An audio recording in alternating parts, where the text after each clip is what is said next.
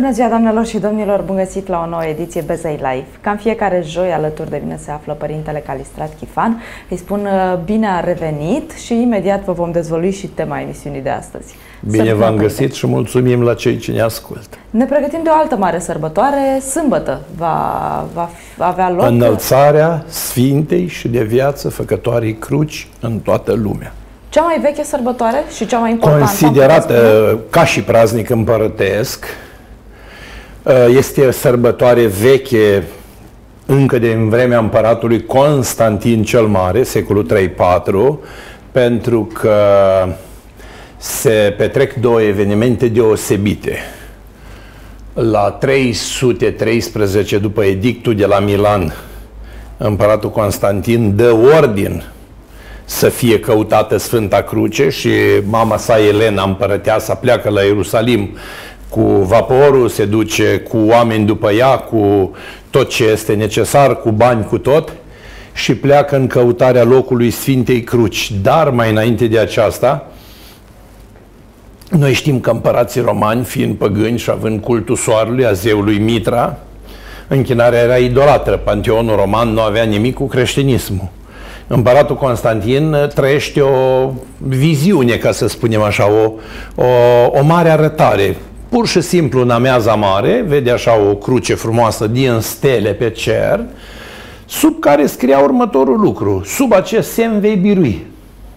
Și atunci se spune că împăratul Constantin dă poruncă să se facă o cruce imensă din metal scump, din aur, bătută cu pietre scumpe, o pune, o așează în mijlocul cetății, apoi pune pe scuturi, pe harnașamentele la cai, uh, pe arme, pe steaguri, pe tot. Și la vremea respectivă, Imperiul era împărțit în trei. El îl învinge pe Maxențiu și pe Liciniu, face un singur uh, regat, intră triumfător în Roma, mai ales că împăratul Constantin avea la baza personală a familiei lui ce? O mamă creștină frumoasă, dar nu creștină în sensul de femeie botezată. Elena avea înclinațiile morale foarte bine puse la punct. Educația împăratului Constantina este una, una foarte aleasă.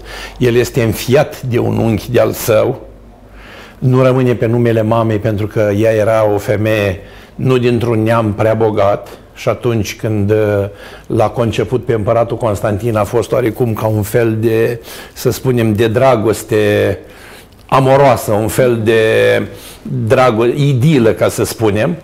Și atunci împăratul Constantin crește lângă unchiul său care îl învață meșteșugul armelor, învață cultura războiului. Uh, dacă copiii mici azi învață să joace pe calculator sau să să joace pe telefon sau pe tabletă sau să facă Lego, la vremea respectivă copilașul de când se ridica avea armurier, cum se spune, care îl învăța cum se mânuiește arcul, cum se mânuiește sulița, cum se mânuiește sabia, ce înseamnă lupta corp la corp și el crește un destoinic ostaș.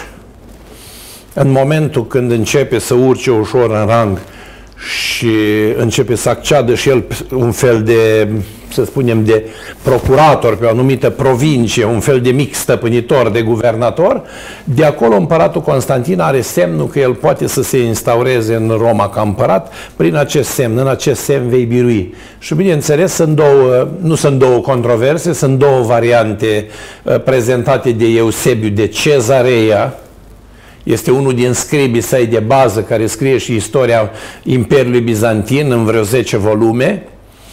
Și aici se petrece marea taină că avem o mărturie că la botezul Sfântului, la botezul împăratului Constantin, când era încă împărat roman, ar fi participat Efsevie de Nicomedia, avem o mărturie că ar fi fost și Sfântul Silvestru, Papa Romei, deci sunt ușor împărțite, dar avem din istorie și din date că el n-ar fi făcut pasul Sfântului Botez imediat ce a și cunoscut creștinismul. Deci întâi a dat edictul de la Milan, după ce a intrat în Roma triumfător ca unic împărat, a dat libertatea creștinilor, le-a dat tot ce a confiscat statul roman înapoi Uh, de aici este și văzut împăratul Constantin în istoria creștinismului uh, ca un împărat ticăloșit care a slăbit puterea imperiului în loc să ducă niște războaie din astea, niște lupte de cucerire, de acaparare, de extindere a teritoriilor. El s-a dedat cultului, culturii, uh, s-a dedat la lucruri din astea normale, adică n-a mai fost un împărat al războiului, n-a mai fost un mare luptător. La, la fel cum vorbim și în Imperiul Otoman, deci de Selim, Soliman și Mahomed, vârfurile până la cucerirea Constantinopolului și apoi o decădere a Imperiului uh, Otoman.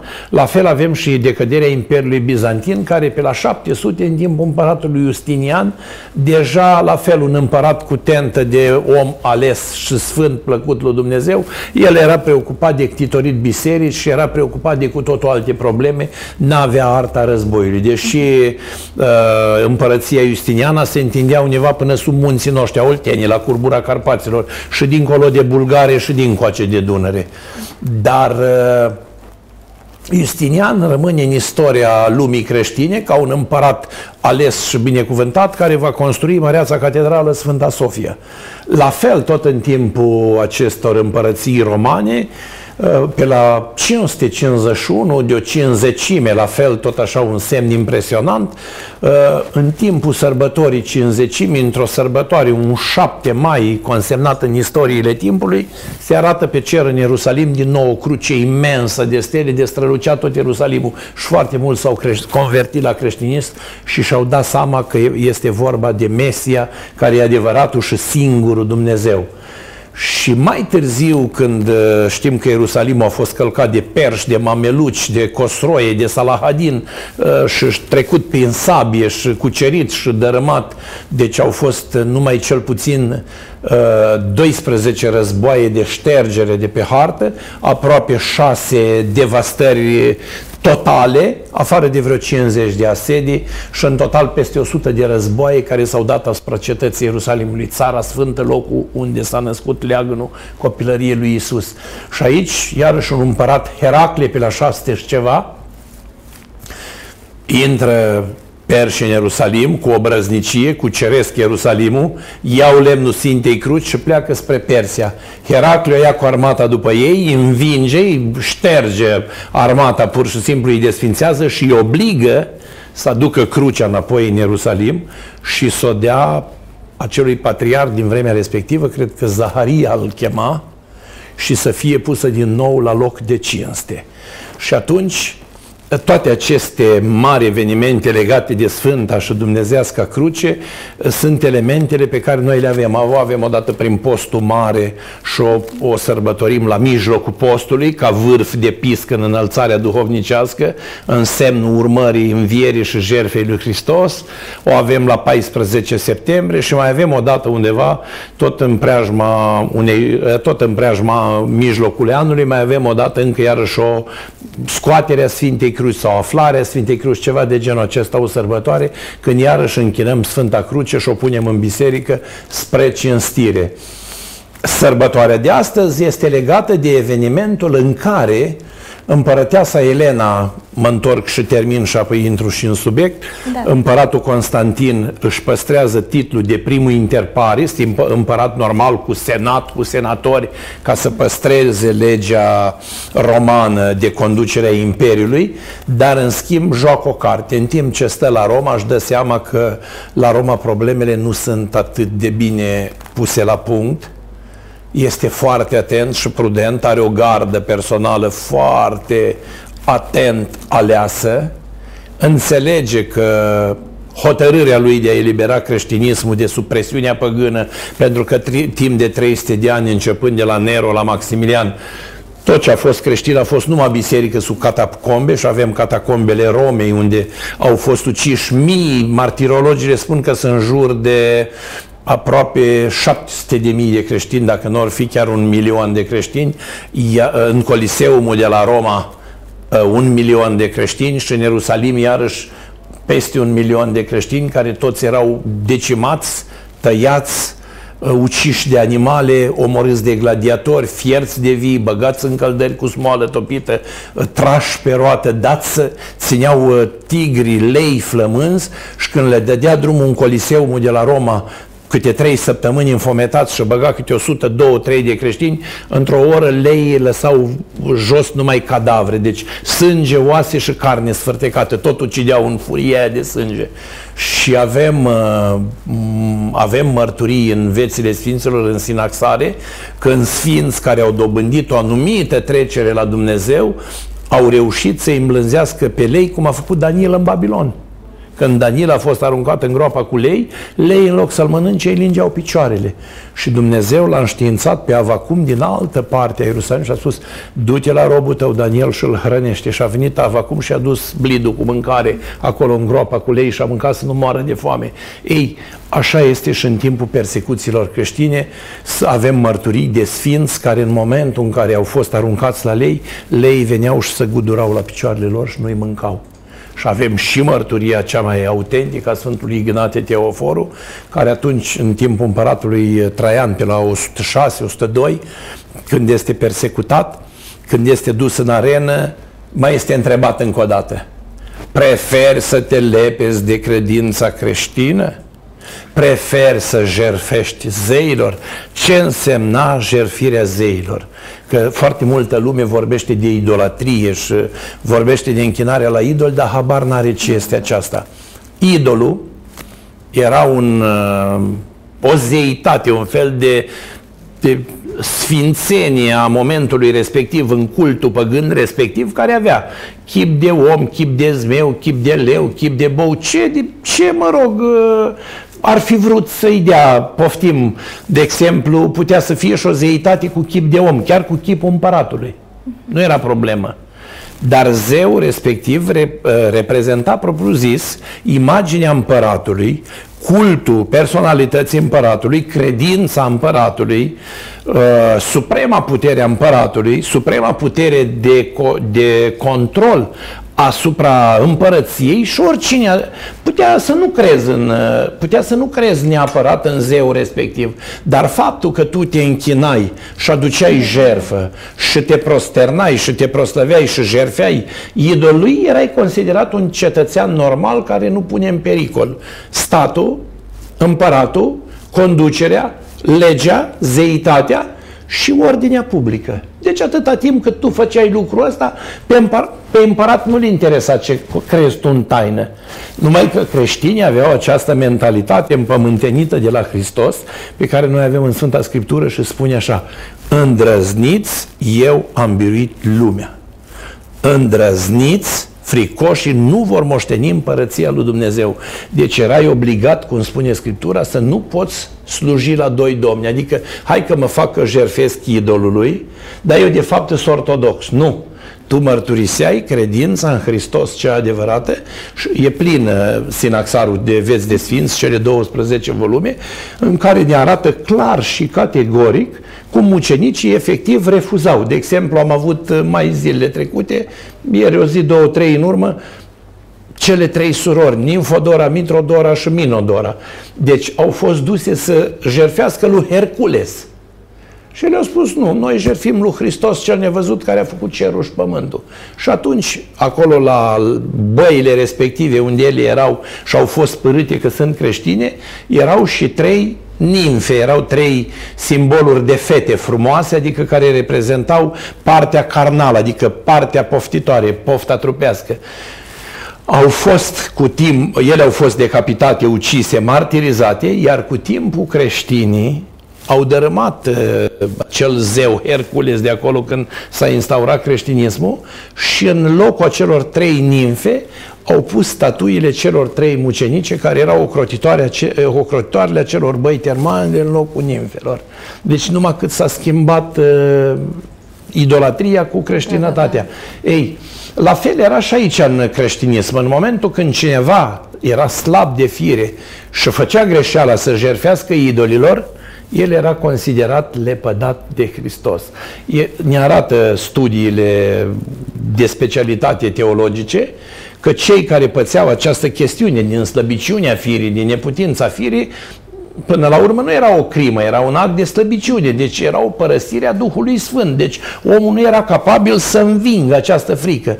Și atunci era primit la ușa bisericii să se pocăiască în de lungă vreme, ani de zile, luni de zile, până ce se considera că și-a spășit acest păcat, apoi era primit în tienda bisericii la slujbă, apoi era primit în pridvorul bisericii, mai în față, în naus și abia după un timp când uh, preotul avea o anumită viziune sau episcopul, el era primit în uh, interior, în, spre strane, spre abside, spre altar, să poată să ajungă să se și împărtășească. Deci nu îi să dea împărtășania din prima.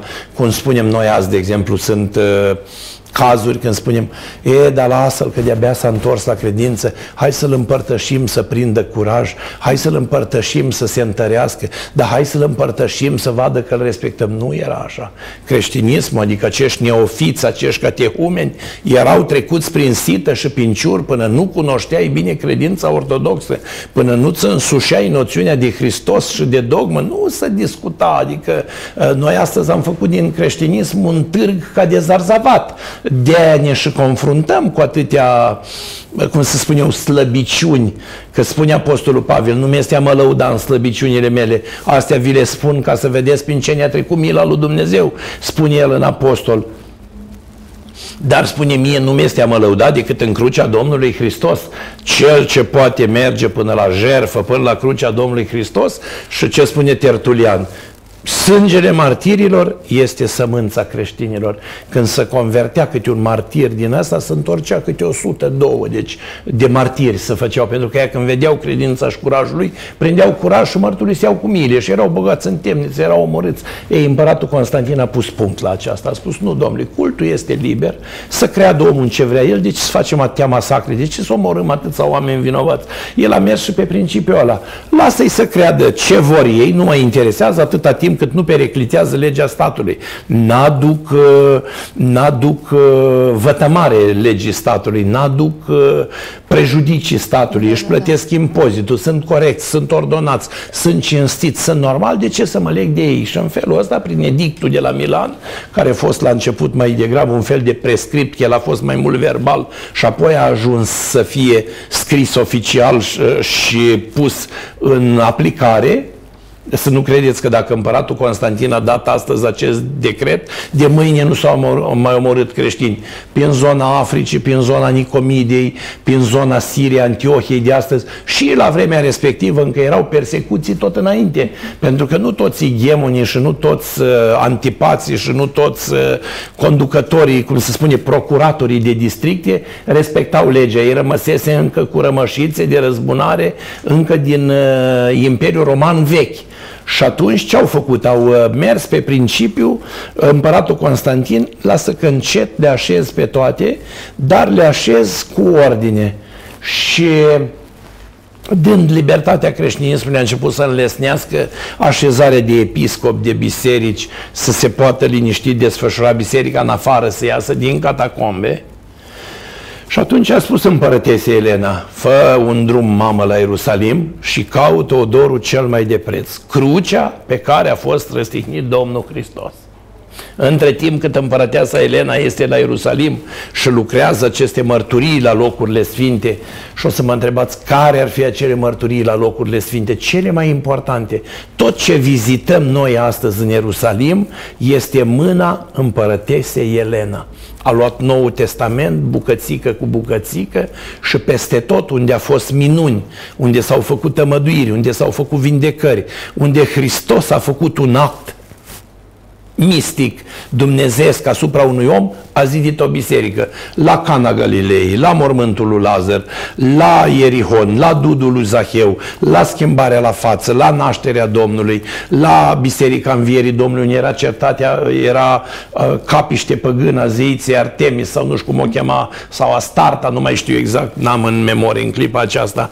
Uh, la tabor, peste tot, a creat și a construit din nimic, a plătit meșteri și a făcut biserici creștine, așa s-a implementat creștinismul în Țara Sfântă. Dacă n-ar fi fost împărăteasa Elena, noi azi n-am avea ce vizita în Ierusalim. Deci tot ce se datorează, tot ce avem vestigii, totul se datorează împărătesei Elena și împăratului Constantin. În cei aproape, când au avut chiar 40 de ani de domnie, până în 337, deci eh, ei au uh, ei au construit și au pus la punct toată, toată, deci toată pleada aceasta de cetăți și biserici creștine în tot Ierusalimul Sfânt, țara lui Isus, și la Nazaret, și la Tabca, și la Capernaum, și la mulțirea pâinilor, și la lepădarea lui Petru, și la punerea în apostolie, și la pescuirea minunată, și la uh, uh, și la uh, asta cum se cheamă, la vitez, dar peste tot. Deci peste tot a construit biserici creștine. Cât ea se duce la Ierusalim, are următoarea misiune de a descoperi Sfânta Cruce. Ajunge în afara cetății Ierusalimului, loc unde era propriu-zis Golgota, dealul sau reduta în care Hristos l-a învins pe diavolul și a pus steagul biruinței creștine crucea și de-a lungul, ne arată proschimentarul Ierusalimului, de-a lungul timpului, începând de la Iacov, ruda Domnului, primul episcop în Ierusalim, și până în momentul în care împărăteasa Elena ajunge să caute Sfânta Cruce, pe scaunul de patriarh al Ierusalimului au stat 30 de patriarhi, toți proveniți din evrei convertiți la creștinism. Deci era o mărturie clară că creștinismul lucra din plin un evreu bătrân chiriac care știa taina din tată în fiu, îi spune împărătese Elena, Doamna mea, locul unde se află cinstita cruce e mare batjocură. Nu cred că ai să poți să mai dai de ea. Noi trebuie să căutăm și să săpăm. Cum avem noi ghiena la Tomești și să duc toate gunoaiele și se depozitează și se buldorizează și ele să putrezesc acolo și să face, pe urma să dă pământ, să face ecologie, plantezi iarbă sau gazon și rămâne locul curat, așa era acolo în uh, vârful Golgotei, oarecare râpă unde evreii duceau toate gunoaiele cu precădere știind că a fost locul creștinismului și a bulversat Ierusalimul cu întoarcerea și convertirea multora spre Hristos, lăsând legea iudaică, mai puternică aversiune a venit față de creștinism și toți duceau gunoaie acolo și au făcut un munte de gunoaie. Și a spus, cam în locul gunoaielor ăstora s-ar putea să găsiți crucea pe care a fost răstignit Hristos.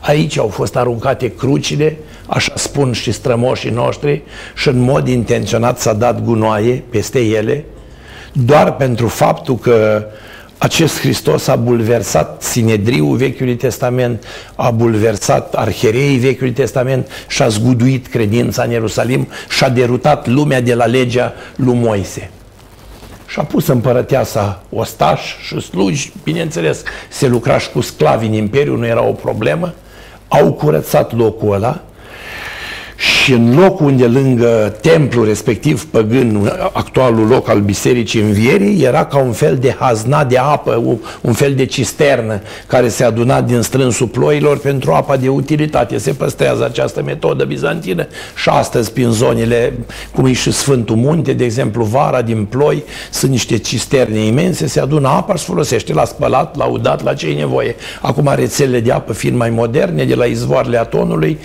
se transmite și șapa potabilă bună de băut prin, direct prin tubulatură, care merge, dacă mergi prin Sfântul Munte, o vezi pe poteci. E regulă de fier. Cine atinge un tub de la sau îl strică sau îl vatămă, poate fi și executat prin pedeapsa capitală, nu se discută. Aia este sursa de apă a Sfântului Munte. Tu treci ca turist, te uiți, semnalizezi ceva, suni la telefon și anunț, se remediază, nimeni nu se atinge de acele rețele de apă care se văd la suprafață. Deci merg pe cărărușa muntelui. Este sursa de apă pentru toate mănăstirile mănăstirile muntelui din izvoarele Atonului. O parte sunt pe partea cu Sfântul Pavel, o parte sunt pe partea cu Marea Lavră, la izvoarele, așa se și numește, izvorul de la Aghiazma Sfântului Atanasie, unde a lovit Maica Domnului cu toiagul și a ieșit un izvor cu un debit așa cât o gură de găleată, din care se, se alimentează alimentează toată partea opusă a atonului, într-o parte și în alta, și se numește la aghiazmă, că dacă o pui apa aia în sticlă, ea nu se strică niciodată, e și potabilă.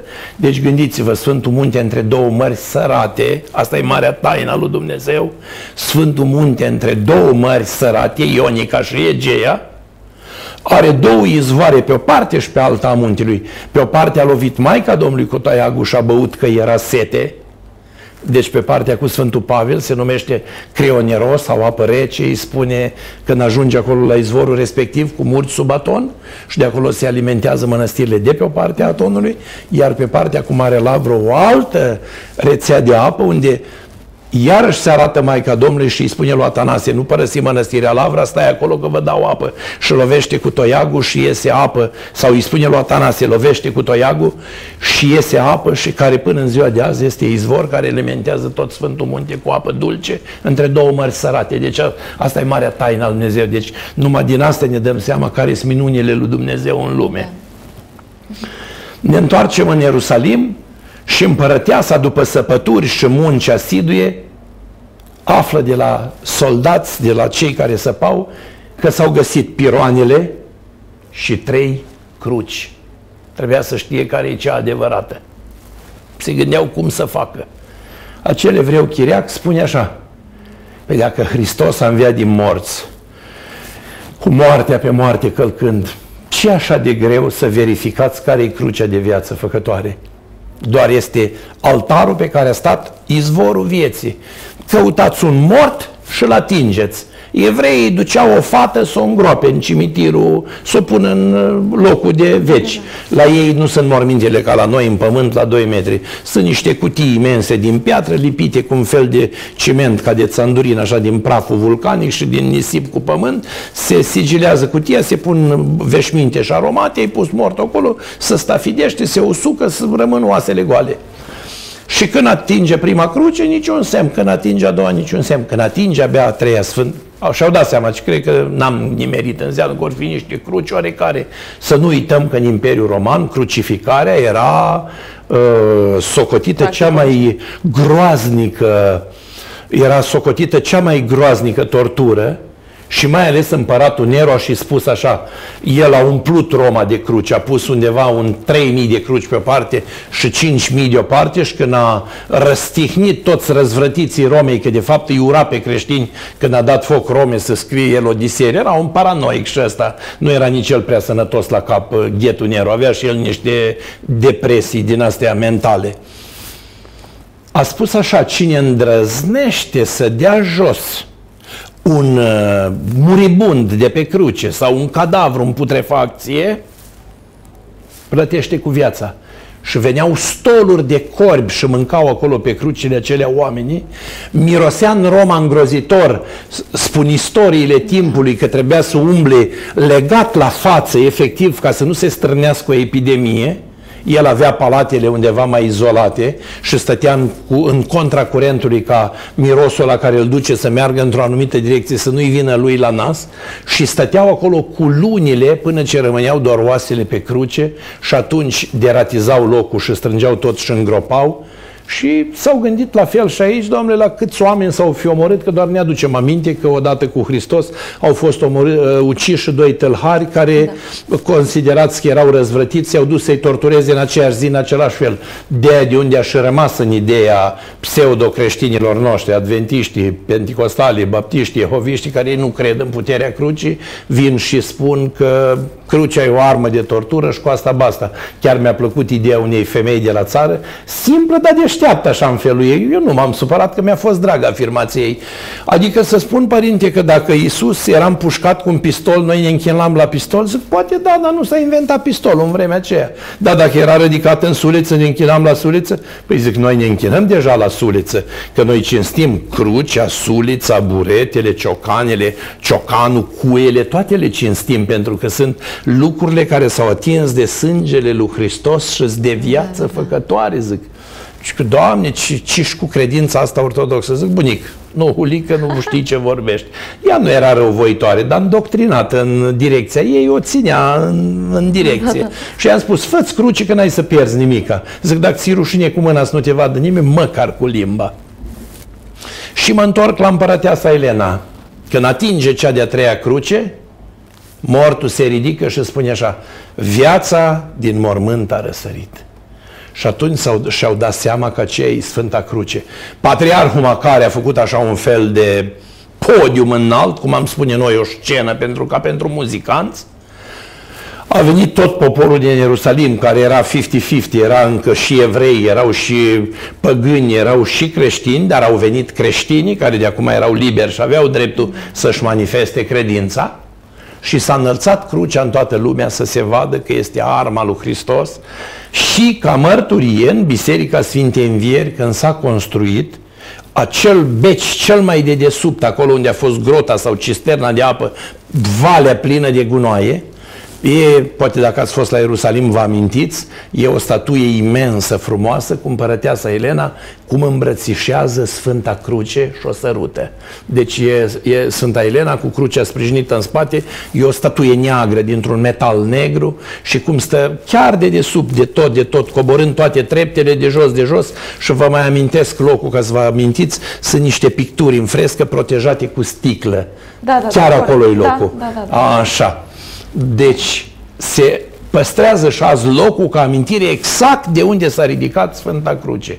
Ea a fost adusă cu mare cinste. Am văzut, da. dar n-am știut. Da. Uh, Ea a fost adusă cu mare cinste în Bizanț, a fost împărțit apoi la toate bisericile din toată lumea, se găsește și în mănăstirile atonite, se găsește și în uh, Ierusalim și peste tot și chiar și pe la noi prin țară, aici pe acolo, pe unde s-a putut primi prin uh, bunăvoința episcopilor sau a mitropoliților sau a patriarhilor, s-a transmis peste tot pentru că este cel mai uh, relicva cea mai sfântă, ca să spunem așa. La ora actuală nu mai avem patru piroane, avem doar trei, că întorcându-se împărăteasa pe mare, cu crucea și cu toate odoarele de la Ierusalim din vremea lui Isus, care s-au mai putut recupera, se strânește o furtună imensă.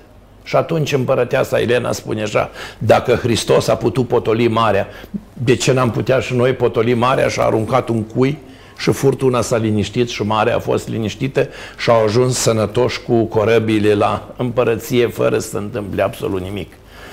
Uh, mai, mai târziu împăratul Constantin își dă seama de pericolul din Roma, are loc un complot în care va fi o încercare de atentat la viața împăratului, va fi nevoit să fie foarte crud, își va pedepsi. Nepot, fiu, uh, noră, soție, și vor plăti cu viața pentru că pun la cale prin senatori să-l dea jos pentru că strică reputația Imperiului și vom găsi scris în uh, vom găsi scris în istoriile timpului că a fost unul din cei mai slabi împărați Viclean și Mizer spune despre împăratul Constantin, cei care îl urăsc la vremea respectivă, exact cum găsim și în letopisețele uh, țării Moldovei. Deci, dacă îl citim pe Neculce sau pe Miron Costin sau pe Grigorie Ureche, unul spune despre Ștefan că l-a plâns tot poporul cu mare jale și a rămas în concepția poporului ca părintele poporului și cel sfânt.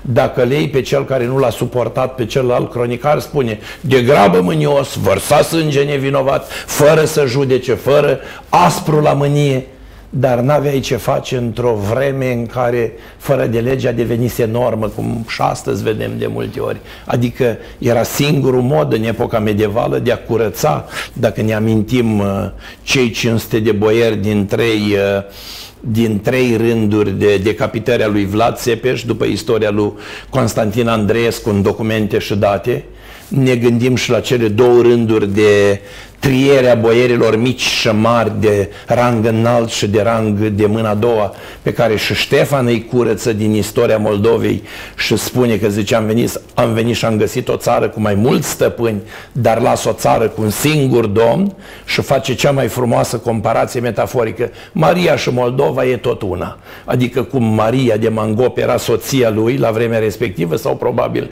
se referea la Maria Voichița, cea de-a treia uh, nepoată de vară pe care o va lua deci după ce ca de Radu cel frumos în țara românească, el face această exprimare că ori soția, ori Moldova nu poate să aibă decât un singur stăpân.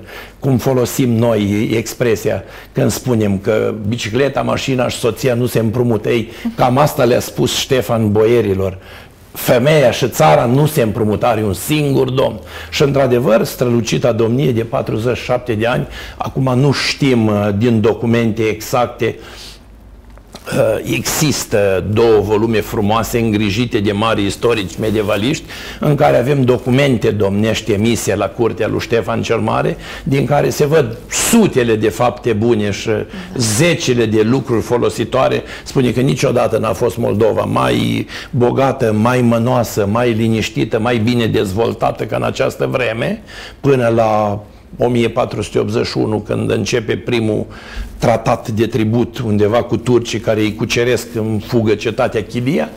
Și aici așa îl găsim și pe Constantin, văzând că nu mai ține problema cu Roma, dă ordin și construiește Vizantia sau Constantinopolul, Istanbulul de azi, sau orașul împăratului Constantin, unde și astăzi vedem ziduri din alea de 5 metri de late, de mergi pe ele cu carul, și creează cea mai frumoasă cetate creștină și bizantină, de unde a și rămas denumirea de Bizanț adică de împărăția creștinilor. Ea încet, încet va intra sub titulatura greacă, ca să spunem așa, ei se, auto, ei se auto-intitulează bizantini, ei se auto-intitulează singurii și adevărați moștenitori ai dreptei învățături creștine și așa mai departe. Asta e treaba lor, nu ținem noi de asta învățătura, ține de cele șapte sinoade și de cei 12 Sfinți Apostoli.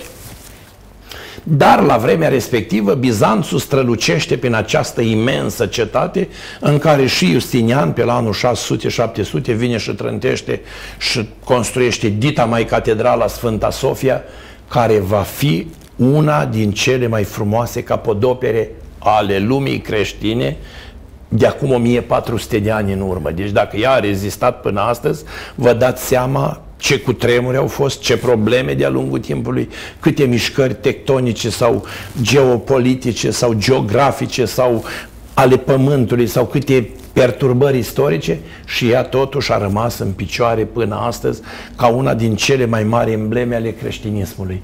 Împăratul Constantin conduce personal sinodul 1 de la Niceea, atunci când are loc uh, legiferarea de ofințimii fiului cu tatăl, cel de ofință cu tatăl prin care toate s-au făcut pentru că arienii veneau și spuneau că Hristos e o creatură superioară, dar mai mică decât tatăl, e ceva sfânt, dar nu chiar așa sfânt ca Dumnezeu, aveau e o nebuneală lor. Și aici, bine, erau mulți Chiar Eusebiu de Cezaria, care scrie istoria Imperiului Bizantin, și el avea mici urme de arianism. Eraș și Pavel de Samosata, eraș și Evseve de Nicomedia și Teodor de Mopsuestia. Deci erau multe încălceri, dar împăratul a început s-a lăsat influențat, împărăteasa mai pragmatică, a spus fiule, lasă-i pe ăștia să facă ședințe cât ori vrea. Cine face primul minuni, ăla e adevărul. Și s-a demonstrat acea demonstrație practică trinitară în unimea fiind, ființială al Dumnezeu cu ipostasurile întrei, prin puterea cărămizii pe care Sfântul Spiridon a arătat-o apă, pământ și foc. Adică construcția unei chirpici, ca să spunem așa. Și atunci împăratul și-a dat seama că asta este mâna lui Dumnezeu. La acest sinod a fost și Sfântul Erar Nicolae, avem părinții de la sinodul unui ecumenic 318, avem în dovada de atunci că și noi la Dunăre, în Știția Minor, eram, uh, eram creștini și undeva în actele documentelor acolo scrie nu lipsea din uh, pleiada Sfinților Părinți nici Scitan, adică cel din Știția și el era între ei la acel sinod. Ne întoarcem la împăratul Constantin, care nu se lasă nu se lasă convins de de tot ce se petrece în Imperiu și ține sub o foarte strictă supraveghere toată problematica, în primul rând, bisericească. De aceea el dă și întărește cu anumite privilegii care se păstrează și până în zilele noastre, uh, prin puterea sa de bazileu, în care își atribuie uh, și puterea de, hai ca să spunem, de uns al Domnului, Deci el are puterea cum ar avea un mitropolit sau un patriar sau un episcop uh-huh. Și are dreptul de a decide în biserică, dar nu trece peste sinoadele care hotărăsc cele ce se petrec în biserică și spune că abia pe patul de moarte va fi primit botezul propriu-zis când împăratul Constantin, după tradiție, noi nu știm exact uh, cu lux de amănunt ce avem din sinaxarele constantinopolitane, spune că îmbolnăvindu-se de o boală urâtă de piele, cum ar fi un cancer de piele, vracii sau oamenii vremii de atunci îi spun așa împăratului Constantin dacă te vei spăla în sânge de nou născut, vedeți ce interesantă chestiune, aproape un fel de repetiție a pruncilor uciși de Irod, uh, ceva diabolic rămas în mentalitatea păgână. Poate așa e să te vindeci. Și împăratul a spus, nu, nu suport să văd mame plângând cu copiii smulși din brațe. Dacă va vrea Dumnezeu să mă vindece pentru câte am făcut eu creștinismului, atunci pot să, uh, pot să primesc Sfântul Botez.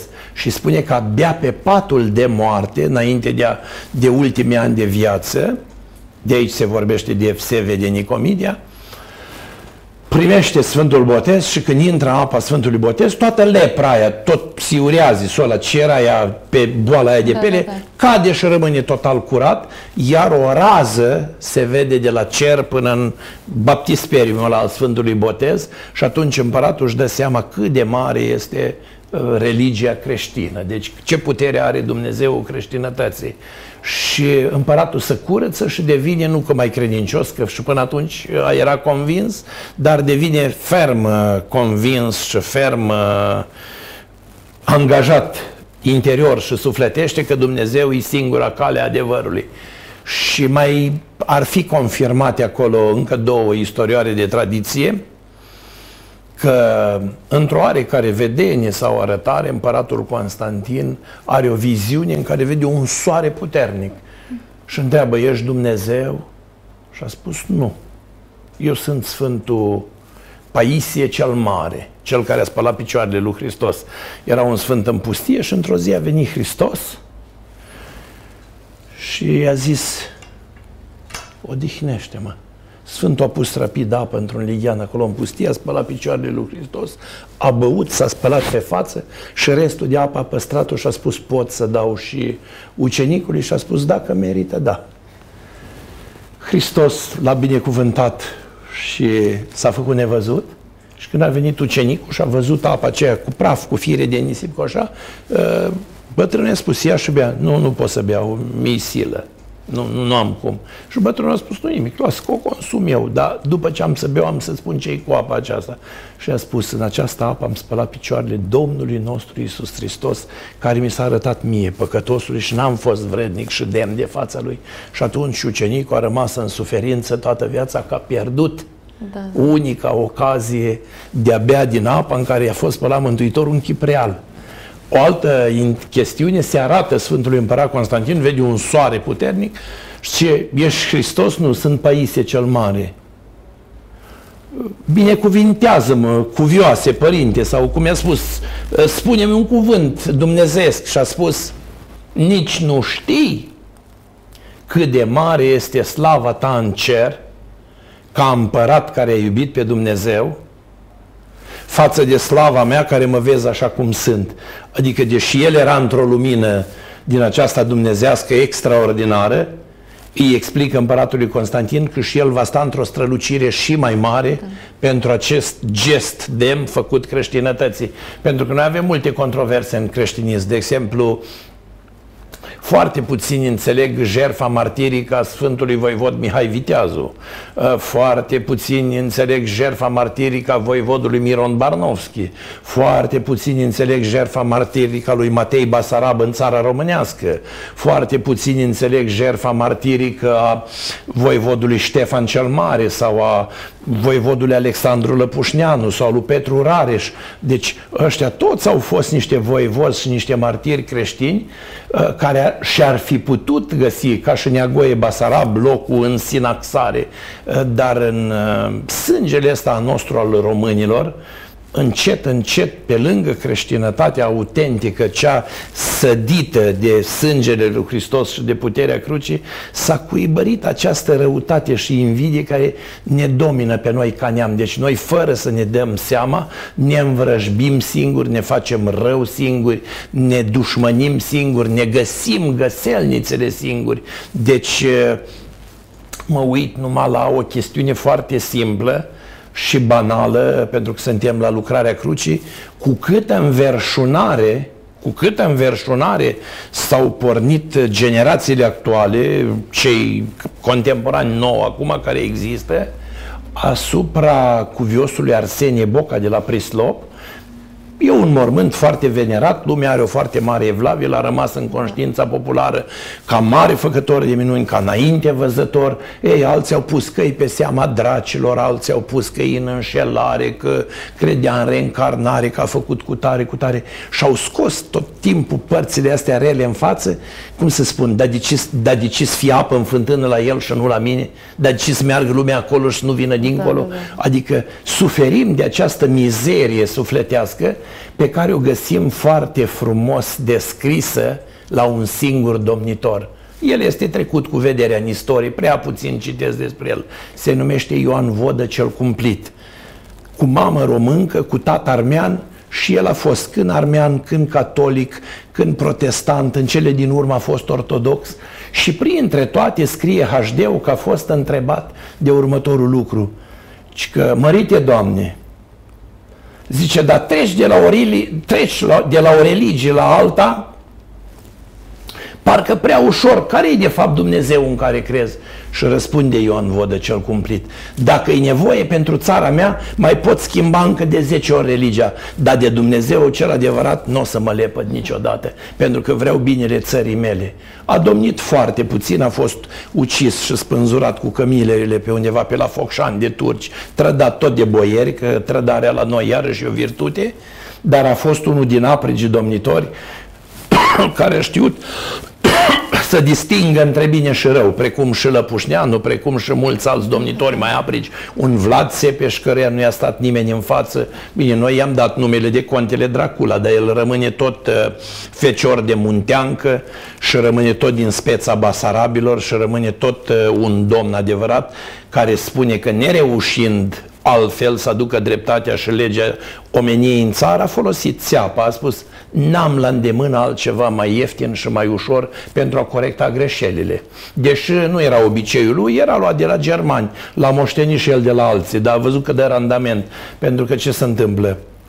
Spunea el printre toate, dacă pedepsești unul, învață 10 și dacă pedepsești 10, învață 100. Ei, acum, abolind toate legile aspre sau abolind toate uh, traumele asupra societății și lăsând societatea în propriile traume, s-au mulțit mai mult traumele personale decât cele sociale, adică oamenii au devenit uh, cumva uh, slujitori ai neadevărului transformat într-un adevăr, pe când crucea ce este?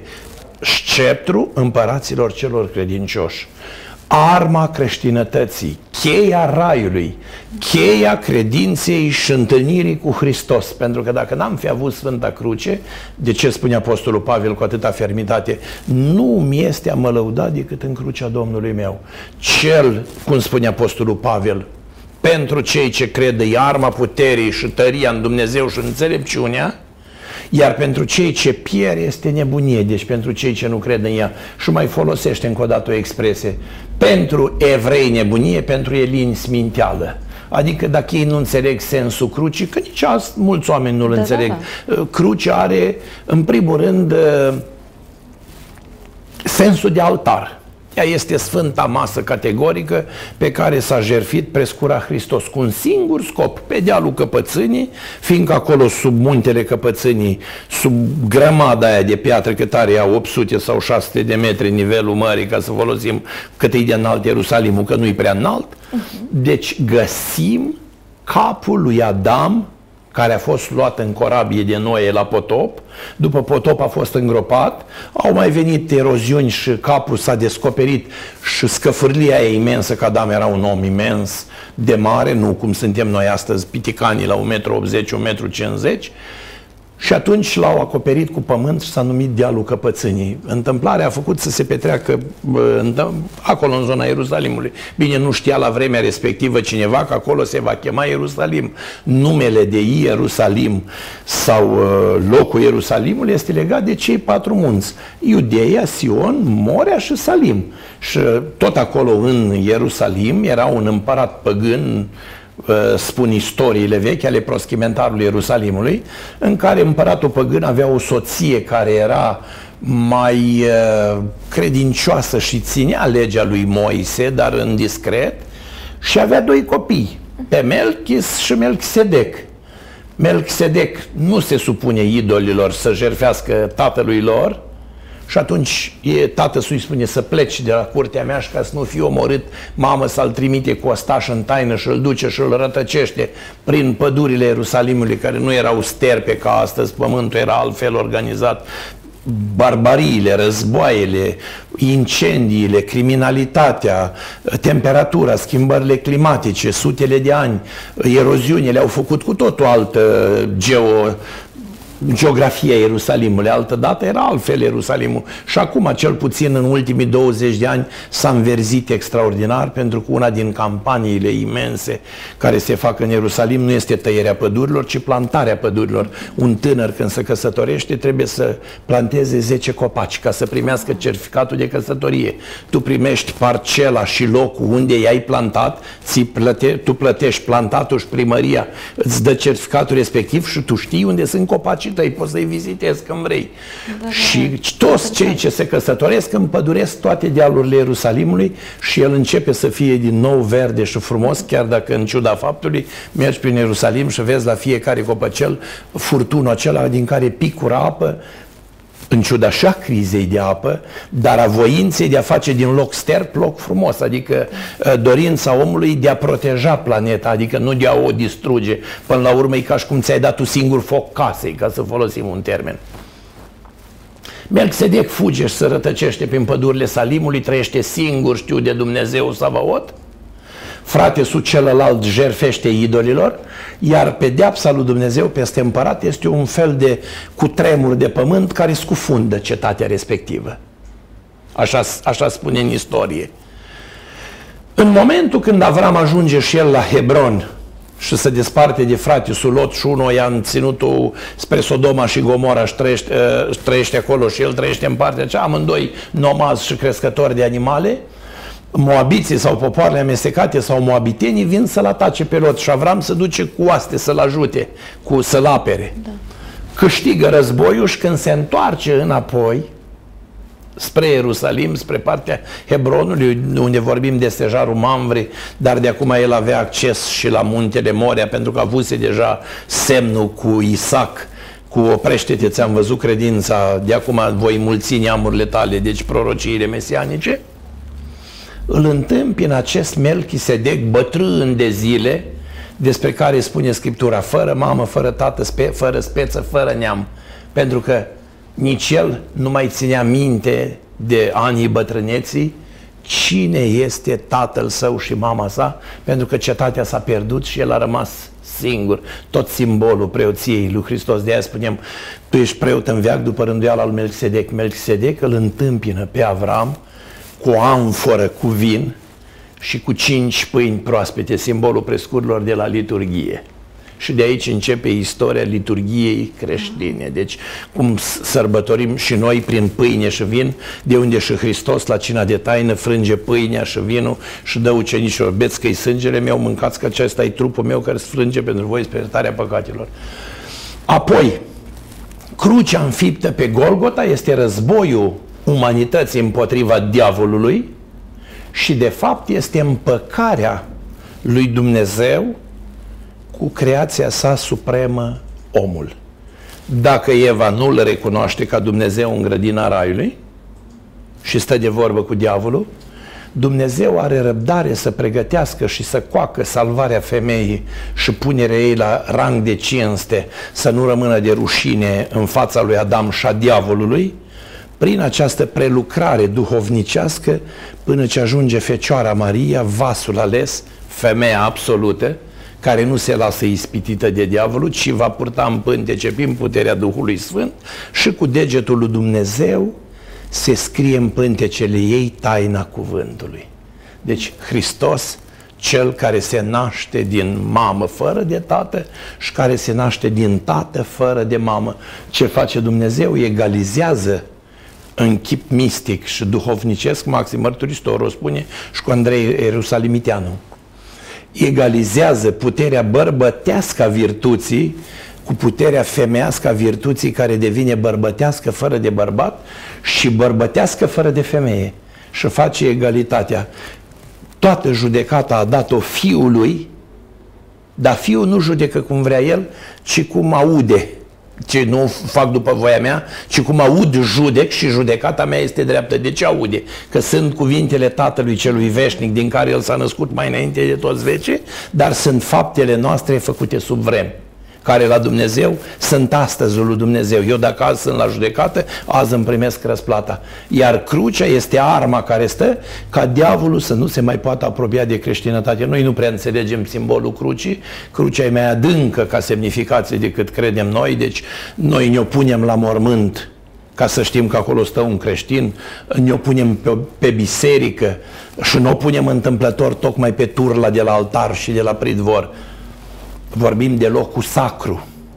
Intrând în pridvorul bisericii, folosim deseori două expresii populare frumoase. Lasă-l că nu-i ușă de biserică, adică nu e atât de cunoscător de cele sfinte.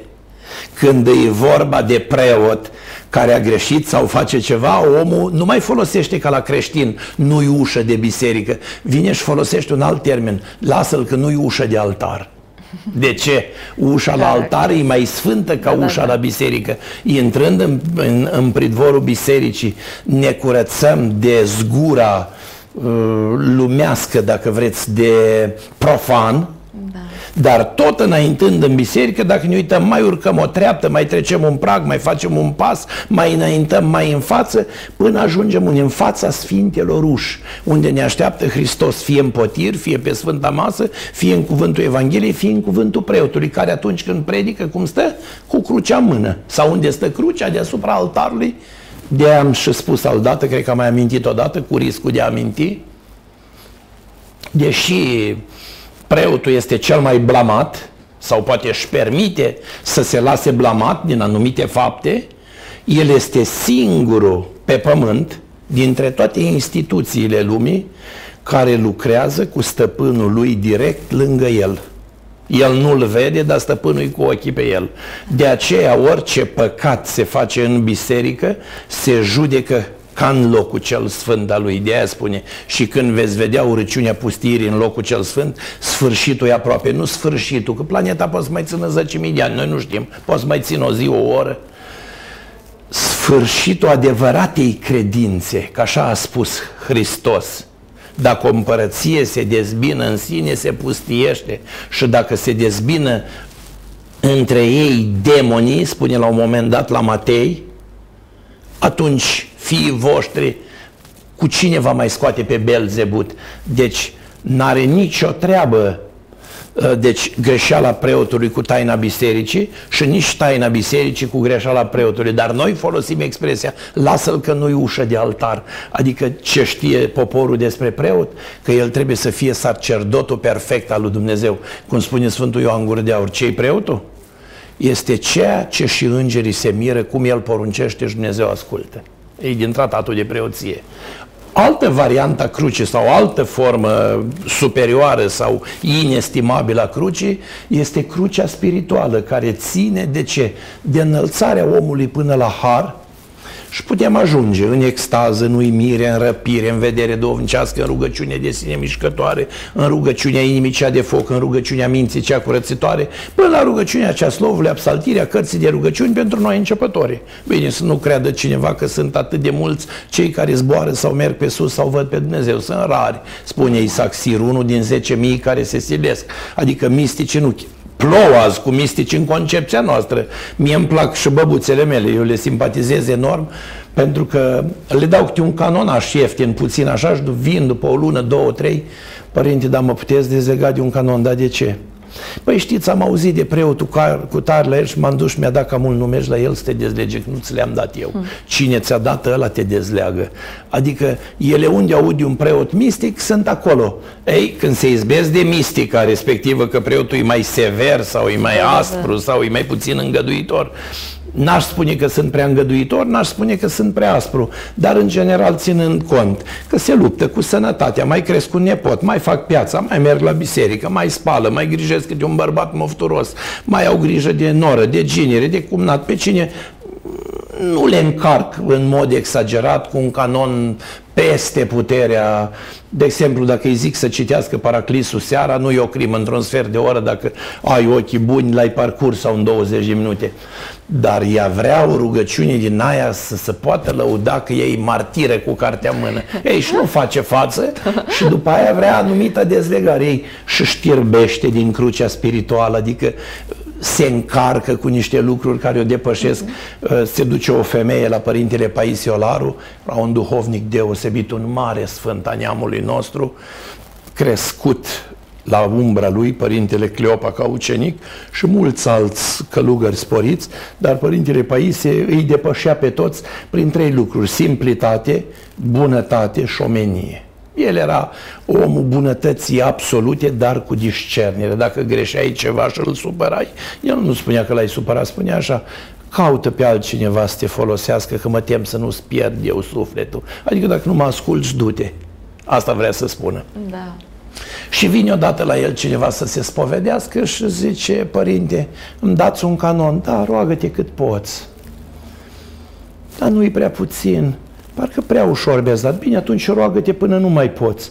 Păi dar stați, părinte, am copii, am pământ, am grădină. Bine, atunci roagă-te cât poți. Da, dar totuși aș vrea să-mi dați așa un canon să simt că fac canon. Fă până nu mai poți. Adică alege, nu-ți cere nimeni absurdul. Da, da, da. Fă cât îți este cu putință. Poate azi poți face 10 medanii, mâine poți, poate poți face 20, poi mâine poate poți face 15, al dat poate poți face 3. Dar fă cât poți, să vadă Dumnezeu bunăvoința. Uh-huh. Și Părintele Paisie spunea așa, eu nu-l urăsc și nu-l iubesc, nici pe cel ce stă, nici pe cel ce cade. Mie îmi sunt dragi cei care să mențin pe linia de plutire, și se adapă din izvorul bisericii și din potirul lui Hristos. Adică cel care se împărtășește și vine constant la biserică și se roagă și se închină, acela cel mai bine lucrează crucea spirituală. Și crucea spirituală are cam trei laturi. Are întâi fecioria minții, care e cea mai grea, rar ajungem la starea de sfințenie înaltă, are fecioria trupească care aparține călugărilor, călugărițelor, fecioarelor, celibatarilor, ca să spunem așa, cei care se păstrează curați până la căsătorie sau nu se căsătoresc niciodată, nu e o problemă. Și aici, cu specificarea de a înțelege Evanghelia aceea că cinci fecioare erau neînțelepte, adică nu lucrau fapta bună, adică nu este de ajuns să fecioria trupului pentru a intra pe ușa raiului, nu e un criteriu. Adică mai avem nevoie și de înțelepciunea minții, de discernerea gândului, de priceperea lucrurilor. Și apoi vorbim de fecioria înaltă, ca să spunem a rugăciunilor înalte, cum am spus până la extaz și înainte vedere, care este dată marilor să spun eu, trăitori. La noi, în ultimele secole, am putea spune poate un părintele Paisiolaru, poate un părinte Achin de la Putna, poate un părintele Sofian Boghiu, poate un părintele Cleopa, nu că nu ar mai fi, spun din cei mai cunoscuți, un Benedict Ghiuș, poate un Arsenie Boca, ca să spunem, nu pot ști. Și apoi vorbim de crucea văduvelor văduvi sau văduve. Noi nu știm când se curmă viața în jumătate, deci unul rămâne fără celălalt. Asta e o taină lui Dumnezeu. Și atunci găsim scris în psalm cu precădere și în Isaia două lucruri. Să n-asuprești pe săracul și pe văduvă, să nu ne dreptățești pe cel flământ sau sărac sau să nu iei plata slugii, foarte interesant, e postul care îmi place mie, și iarăși spunem psalm, pe sărac și pe văduvă va sprijini și calea necredincioșilor o va pierde. Deci, cu precădere, văduva are trecere la Dumnezeu dacă e curată da. Și dacă nu e prea des la rubrica matrimonială, atunci înseamnă că ea este într-o căutare uh, trupească, nu spirituală. Și la fel și bărbatul văduv, care avem canoanele rânduite acolo, până la 40 de ani dacă vrea să însoare, nu e nicio problemă, până la 50 de ani dacă vrea de întrajutorare să însoare, nu e nicio problemă, după 60 de ani dacă e numai pentru întrajutorare, nu să se căsătorească pentru păcat și alte fără de legi, poate să căsătorească și apoi mici canoane pentru cei care abat, de exemplu, spre cele trupești sau lumești sau spre micul dezmăț al trupului. Spune Apostolul Pavel, bine să căsătorească decât în foc să ardă, este și în rugăciune rugăciunea nunții a doua găsim. După ce am trecut de această cruce spirituală împărțită în feciorie, monahism, văduvie, avem crucea familiei. Așa îmi place mie să li și spun tinerilor câteodată vine câte unul Părinte, gata, am pus nunta. Mă bucur că te-ai răstihnit în sfânta viață de familie. Nu mai vezi că altarul tău e mai greu ca al biserici. Dar de ce spuneți, părinte, treaba asta? Vreau să văd cele trei lucruri. Cum vei suporta mofturile socrilor, mofturile soției, mofturile cuscrilor, mofturile tale, pretențiile și alu ăla, și alu ăla, și alu ăla. O, nu, dar noi stăm separat. Vedem, vedem. Și încep mici faze de gelozie. El ar mai vrea cu băieții, el vrea tot timpul lângă el, el mai blochează telefonul și pune parola, ea e curioasă de ce-i parolat telefonul. și începe Sfânta Crucea Căsătoriei cu mici trambuline, dacă vreți, ați văzut la instituțiile mari, ca să nu treci cu viteză, da, să da, spargi geamurile sau să calci, să pun niște reductoare așa din cauciuc care îți zdruncină mașina. Da, da. Ei, apar aceste reductoare pe parcursul căsătoriei și încep și hopurile, cum se spune, și încercările și dacă cei doi nu se canalizează numai prin puterea credinței sau numai prin puterea rugăciunii sau numai prin nădejdea în Hristos, numai pe o fidelitate absolută, numai pe o uh, încredere absolută, strică tot. Adică mulți se întreabă sau, mă rog, justifică, a, s-a stricat lumea. Nu s-a stricat lumea. Am pierdut noi puțin din reperele cum să spun, răbdării, jerfei, dăruirii, îndelung răbdării, pentru că noi găsim în virtuți că cea mai mare virtute ar fi smerenia și îndelungă răbdarea. Nu o putem face toți, noi vorbim cu ușurință despre ea, dar când cineva te toacă sistematic, psihic, venise unul într-o zi să mi se plângă și am râs de el, Zice, părinte, Mataș, știi ce înseamnă în fiecare zi, de dimineață până seara, să-ți reproșeze soția că te uiți după alte femei? Zic, scoateți ochii, mă. Cum părinte, sunteți sănătos la cap? Păi eu ce să-ți fac? De ea de ce și-a luat un bărbat cu ochi? De ce nu și-a luat un orb? Dar nu vede. A, acum m-am prins ce spuneți. Da, las că mă duc acasă și îi spun așa. Și s-a dus acasă la soție și i-a spus, a zis părintele că dacă crezi că mă uit după alte femei, să-mi scoți ochii. Păi și ce să fac cu tine, orb? Ei, atunci i-am așa cum sunt și nu mai fi geloasă. și a venit și ea și s-a spovedit după aia și s-au mai potolit, adică i-am explicat, fato, e al tău. Aveți trei copii, tu l-ai luat, tu l-ai ales, el te-a ales pe tine, muncește pentru tine, aveți o casă, o masă, nu vi se pare că vă prostiți, oameni da, maturi? Da, da, da, da. Și încet, încet cea mai grea dintre toate crucile, unii ar spune că călugăria e cea mai grea, nu e mai grea că e doar grija de tine, aici e grija de toți în familie, eu așa consider că asta e crucea cea mai grea. Deci încet, încet trebuie să luptăm să păstrăm acest bastion, familia, pentru că de fapt de această cruce depinde și neamul și existența și cultura și genialitatea și intelectualitatea și tot, pentru că în familie se nasc toate valorile acestea, care deși pare familia ceva simplu, totuși Pavel a pus punct și a spus clar, cea mai mare taină în Hristos și în biserică. Deci mai mult decât uh, celibatul care e ușor, că ai grijă de tine. Deci nu putem să spunem, voi, eu m-am făcut călugăr, știi cât mă jerfesc? Eu nu te jerfești cu nimic, te jerfești pentru tine însuți și dacă ai dragoste, te mai rogi și pentru lume. Dar în familie, cu adevărat, acolo trebuie război și finețe duhovnicească, pentru că ați văzut, uh, noi nu trebuie să urmărim statistici, dar rata divorțurilor câteodată aproape că vrea să atingă rata căsătoriilor și atunci nu e bine. Deci uh, distrugem sistematic uh, embrionul valorilor. Deci punctul cheie, izvorul de viață binefăcător a tuturor valorilor.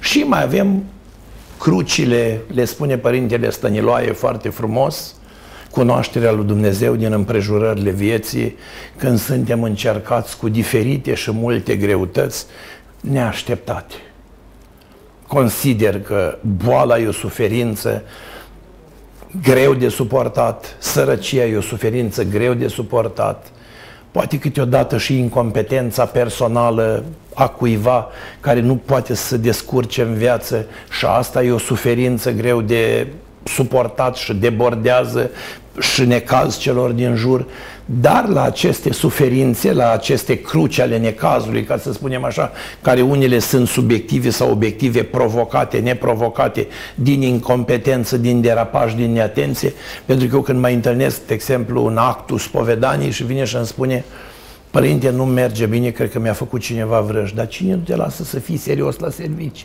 Cine nu te lasă să fii punctual? Cine nu te lasă să te rogi? Cine nu te lasă să ai două joburi? Sau cine nu te lasă să muncești o oră în plus? De ce spui că vrăjile cuiva te încurcă pe tine? Înseamnă că ești prea cooptat de niște lucruri prea mărunte în detrimentul celor importante. Păi dacă eu știu că de seară trebuie să duc o pâniță la casa mea, la copiii mei, fac luntre și punte să câștig bani de o pâine. Aia mă interesează. Da. Nu mă interesează mine vrăjile lui ăla. La are ăla să vrăjească cât a vrea el. Eu știu că de seară trebuie să am o pâine în sacoșă și cu asta basta. Deci asta e sensul crucii real. Uh, o întrebare de pe pagina de Facebook de la o doamnă. Să purtăm crucea Domnului înseamnă să acceptăm toată viața, uh, să ne acceptăm toată viața cu bune și rele? Nu, să facem o discernere la ce spune doamna. Noi putem purta crucea, în primul rând cum am luat-o, la gât, pentru că ne apără ca obiect sacru, fiind sfințită, crucea spirituală a noastră prin botez, că am fost afundați în numele Sfintei Trăim, Tatăl, Fiul și Duhul Sfânt, crucea de foc și lumina lui Hristos prin pecetea Harului Duhului Sfânt pe frunte, pe barbă și pe ambii obraji sub ochi și semnul crucii sau la urechi, cum vrem să o luăm, și aceea e crucea care pe noi ne îmbracă, dăm haină luminoasă, cel ce te îmbraci cu mine ca o haină, și apoi crucea vieții pe care am ales-o. Mântuitorul spune, numai cine vrea să vină după mine, să se lepede de sine, să-și ia crucea sa și să-mi urmeze mie, adică crucea personală, de una singură, dar nu poți orice. Aici mai spune Hristos, trebuie să-ți lași și averea și țarina și mamă și tată și frate și soră și să lași toate mie. Petru fiind mai gospodar, că a fost căsătorit, el l-a întrebat pe domnul cumva așa, la mod obiectiv, bă, dar mie ce mese la treaba asta? Tu mă faci să rămân cu nimica până la urmă. Și aici Mântuitorul îi răspunde la modul duhovnicesc. Bucură-te că numele voastre, sau bucurați-vă că numele voastre s-a scris în cartea vieții a cerului, adică deja sunteți aleși lui Dumnezeu, mai ales că îți veți lua însutită plată și Apostolul Pavel ne, ne arată ne arată și spune iarăși din Evanghelie citatul Căutați împărăția lui Dumnezeu ca celelalte să adauge toate vouă. Acum la crucea la care se referă Doamna cu bune și cu rele, depinde în ce constă crucea. Poate are o problemă în deficitar în ceea ce privește sănătatea sau în ceea ce privește financiar și economic și administrativ în gospodărie sau în ceea ce privește problema căsniciei sau foarte multe alte necazuri. Este acea expresie că îmi duc crucea, asta e crucea pe care mi-a dat-o mie Dumnezeu. Nu, nu ne-a dat-o, ne-am ales-o. Dumnezeu ne dă crucea cu ca, logosul cu care ne-am născut. De a fi vrednici în, cum spune, eu vreau ca tot omul să vină la cunoștința adevărului, asta e crucea lui Hristos, uh-huh. să se mântuiască și să fie viu. Dar Apostolul Pavel vine și ne arată căile de mântuire. Spune așa, eu aș vrea ca tot să fie ca mine, dar nu e cu putință. Și iarăși spune, fecioara e bine să se căsătorească, îi spune frumos femeie, dai mai bine să rămână așa? Și spune așa apoi, fecioara să-i placă lui Hristos, dacă ai ales fecioria, du-te cu crucea fecioriei, iar dacă are mirele său, să placă mirelui său, mireasa. Deci, femeia trebuie să înceapă să placă mirelui său, să muncească, să-l atragă. Și tu, femeie, vei fi atrasă de bărbatul tău. Tu să-i fii stăpân sau cap al ei, dar cum? Așa cum a iubit Hristos biserica. Nu vii băut șobați și ea trebuie să te iubească, trebuie să te da, pocnească atunci. Așa. În momentul în care Apostolul Pavel vorbește în continuare de familie, spune așa, bine este soțul și soția o vreme să fie împreună, scurt, nu lungește povestea, deducția din termen și cuvinte înțelege că este vorba de sentiment, de dragoste, de iubire, de procreere de copii, dar o vreme bine să fie unul separat de celălalt pentru post, pentru rugăciune, pentru suflet, pentru curățenie, pentru cele al lui Dumnezeu. Deci asta e crucea. Dacă n-ai nimerit ce-ți trebuie, sigur că trebuie să porți o parte din crucea. Mie îmi plac foarte multe fete, le întâlnesc, vin domnișoare din astea, 27, 26, 25, 30, cât o fi având ele. Supărate foc, ieși de drept să fie așa, Părinte, îmi trece viața, vreau să fac un copil, n-am găsit un bărbat serios. Zic, bine ai spus, n-ai găsit un bărbat serios. Și eu întreb, cum ai căutat acel bărbat serios? De părinți, să aibă leac de mașină, să aibă doi bani, să aibă leacă de casă. Înseamnă că tu ai căutat un băr- bărbat mai mult administrativ decât serios.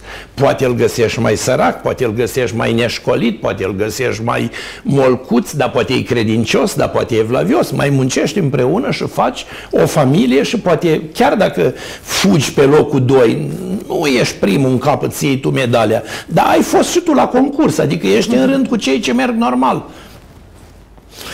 Și uneori îmi spune câte una, părinte, zice, am un băiat, dar bea, joacă la pariuri, merge la jocuri de noroc. Zic, fată, ai grijă că deja alergi pe ultimul loc cu o bilă de picior. Dacă, nu, părinte, că îl fac eu credincios. Da, Doamne, dacă nu l-a făcut mama lui și biserica, nu știu în ce măsură ai să-l faci tu. Riscă, dar eu nu-ți recomand. Și îmi spune după un timp, să știți că nu v-am ascultat, am un copil, ne-am despărțit, el nici nu mă ajută, mă hulește, mă jocorește și am rămas singură. Ei, asta e o cruce care ai ales-o, nu care ți s-a dat. Așadar putem alege cât de grea sau de ușoară ne este crucea, nu? Da, da. Deci trebuie, cum spune în uh, învățătura lui Alexandru Macedon, când el a ajuns undeva într-o țară din asta îndepărtată, nu mi-amintesc, cred că în Indii sau poate pe la Amazonie, n-aș putea să știu, i-au adus un nod foarte încălcit și au spus, intri în țara noastră dacă desfaci nodul ăsta, nodul gordian se chema. Și Alexandru Macedon a luat sabia și a spus, uite, ăsta e nodul vostru, da? Asta e sabia mea și toți ascultă de ea. Și a cucerit teritoriul, au căzut toți la picioare fără război și s-au închinat. Deci cam așa trebuie să faci și în viață. Când uh, cel din dreapta sau cel din stânga nu-și face datoria și lucrurile se duc în prăpastie, preferi să te jerfești dar nu te arunci în prăpastie fără un efect sau fără un scop. Uh, Napoleon, ca să arate cât e de înțelept și de iubit de popor, cerea tot timpul câte un soldat să se arunce cu capul în jos de pe un pod. Și spunea, vedeți cum mă respectă pe mine lumea? Și într-o zi un soldat a întrebat, servește patriei? Cum adică? Păi ce rol are să mă jerfesc dacă nu, nu înțeleg scopul? Și că da, tu ești bun să fii în dreapta mea, mai și gândești. Deci în viață mai trebuie să și gândim să nu facem lucrurile la, la noi, așa. Adică uneori eu mai zic, folosesc termenul nu pentru a jicni. Deci pentru statutul de domn sau de doamnă, nu trebuie să faci sacrificii mai supreme decât viața și sufletul însuși. Trebuie să lucrezi în așa fel, să ai timp și de viață și de suflet și să înțelegi rostul vieții. Da. Îmi pare foarte rău și cunosc suficiente familii în măsura în care pot, mă implic și mai fac ceea ce pot face și ar putea ține de mine, rest nu mă bag. Dar uh, de exemplu, am fost categoric și am luat atitudine și am luat taurul de coarne și am spus, bă, ori îți bagi mintea în cap, ori las-o și în ochii nu Ei, și încet, a zis, părinte, dar în casa mea nu poruncește nimeni, poruncește Dumnezeu și eu prin gura Lui. Tu așa trebuie să faci.